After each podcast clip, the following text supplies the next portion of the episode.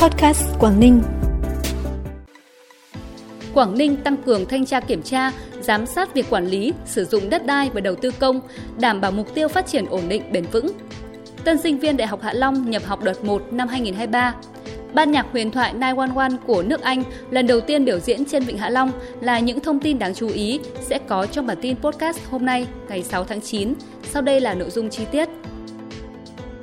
Thưa quý vị và các bạn, phát biểu kết luận hội nghị sơ kết 3 năm thực hiện chỉ thị số 41 CTTU ngày 31 tháng 7 năm 2020 của Ban Thường vụ tỉnh ủy về tăng cường sự lãnh đạo của Đảng đối với công tác kiểm tra giám sát và thanh tra việc quản lý, sử dụng đất đai và đầu tư công do Ban Thường vụ tỉnh ủy tổ chức sáng nay. Đồng chí Nguyễn Xuân Ký, Ủy viên Trung ương Đảng, Bí thư tỉnh ủy, Chủ tịch Hội đồng Nhân dân tỉnh đánh giá cao những chuyển biến tích cực qua 3 năm thực hiện chỉ thị số 41 của Ban Thường vụ tỉnh ủy trong thời gian tới, đồng chí Bí thư tỉnh ủy, Chủ tịch Hội đồng Nhân dân tỉnh yêu cầu cấp ủy, tổ chức đảng các cấp tiếp tục tuyên truyền quán triệt chỉ thị 41 ngày 31 tháng 7 năm 2020 của Ban Thường vụ tỉnh ủy và các văn bản chỉ đạo khác có liên quan đến lĩnh vực quản lý, sử dụng đất đai, đầu tư công, nâng cao hơn nữa nhận thức, trách nhiệm của các cấp ủy, tổ chức đảng, chính quyền, mặt trận tổ quốc, các tổ chức chính trị xã hội, cán bộ, công chức viên chức, nhất là cấp cơ sở, gắn trách nhiệm của cấp ủy chính quyền và người đứng đầu trong việc triển khai thực hiện.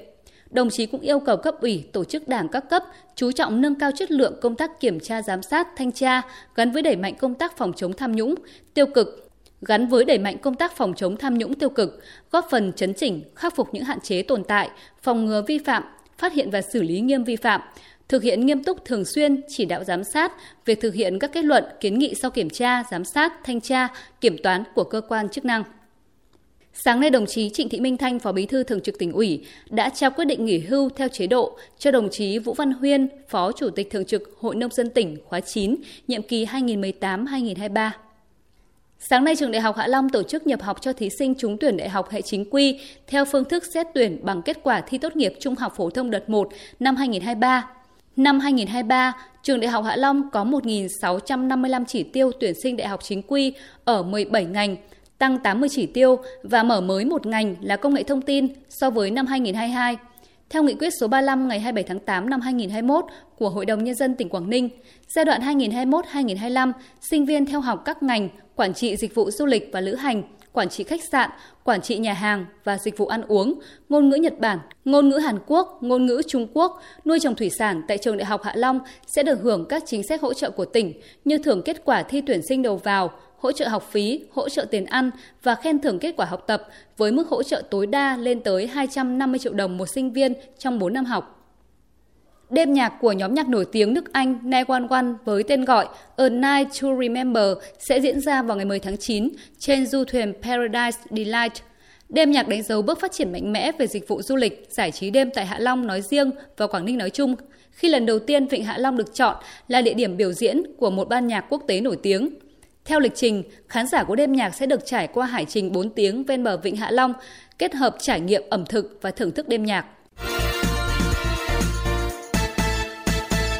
Bản tin tiếp tục với những thông tin đáng chú ý khác. Sáng nay, Hội Cựu Chiến binh tỉnh, Hiệp hội Doanh nghiệp Cựu Chiến binh tỉnh và huyện Bình Liêu phối hợp tổ chức lễ khánh thành công trình xây dựng cơ sở hạ tầng cho khu dân cư Trình Tường, thôn Bắc Cương, xã Hoành Mô, huyện Bình Liêu.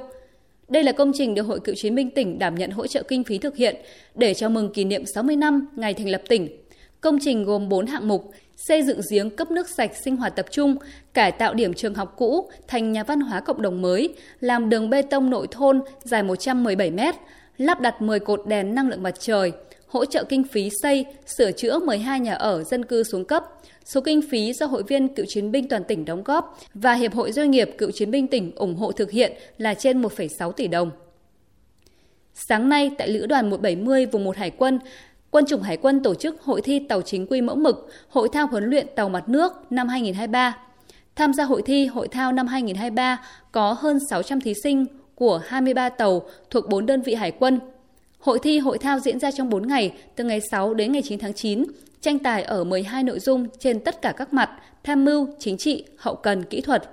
Hội thi hội thao là nhiệm vụ chính trị trọng tâm, có ý nghĩa quan trọng nhằm đánh giá kết quả thực hiện đột phá huấn luyện, cơ bản làm chủ, chuyên sâu trong khai thác, sử dụng vũ khí, trang bị kỹ thuật, thực hiện quy tắc an toàn và nâng cao chất lượng huấn luyện cán bộ, cũng như kết quả thực hiện cuộc vận động, quản lý, khai thác vũ khí, trang bị kỹ thuật tốt, bền, an toàn, tiết kiệm và an toàn giao thông. Ngày 5 tháng 9, trong khi đang làm nhiệm vụ tuần tra bảo vệ vùng biển tại khu vực biển xã Vĩnh Trung, thành phố Móng Cái, tỉnh Quảng Ninh, đội tuần tra kiểm soát của đồn biên phòng cửa khẩu Cảng Vạn Gia phát hiện bắt giữ 4 tàu gỗ của ngư dân thị xã Quảng Yên đang khai thác thủy sản sai vùng. Đơn vị đang hoàn tất hồ sơ xử lý các tàu cá theo quy định của pháp luật. Phần cuối bản tin là thông tin thời tiết. Đêm nay và ngày mai, tỉnh Quảng Ninh chịu ảnh hưởng của rìa Tây Nam áp cao lục địa suy yếu, trên cao trường phân kỳ hoạt động. Thời tiết các khu vực trong tỉnh phổ biến, mây thay đổi, đêm không mưa, ngày trời nắng, nhiều nơi xảy ra nắng nóng. Nhiệt độ cao nhất 35 độ, thấp nhất 27 độ. Thông tin thời tiết vừa khép lại bản tin ngày hôm nay. Cảm ơn quý vị và các bạn đã quan tâm đón nghe. Xin chào và hẹn gặp lại.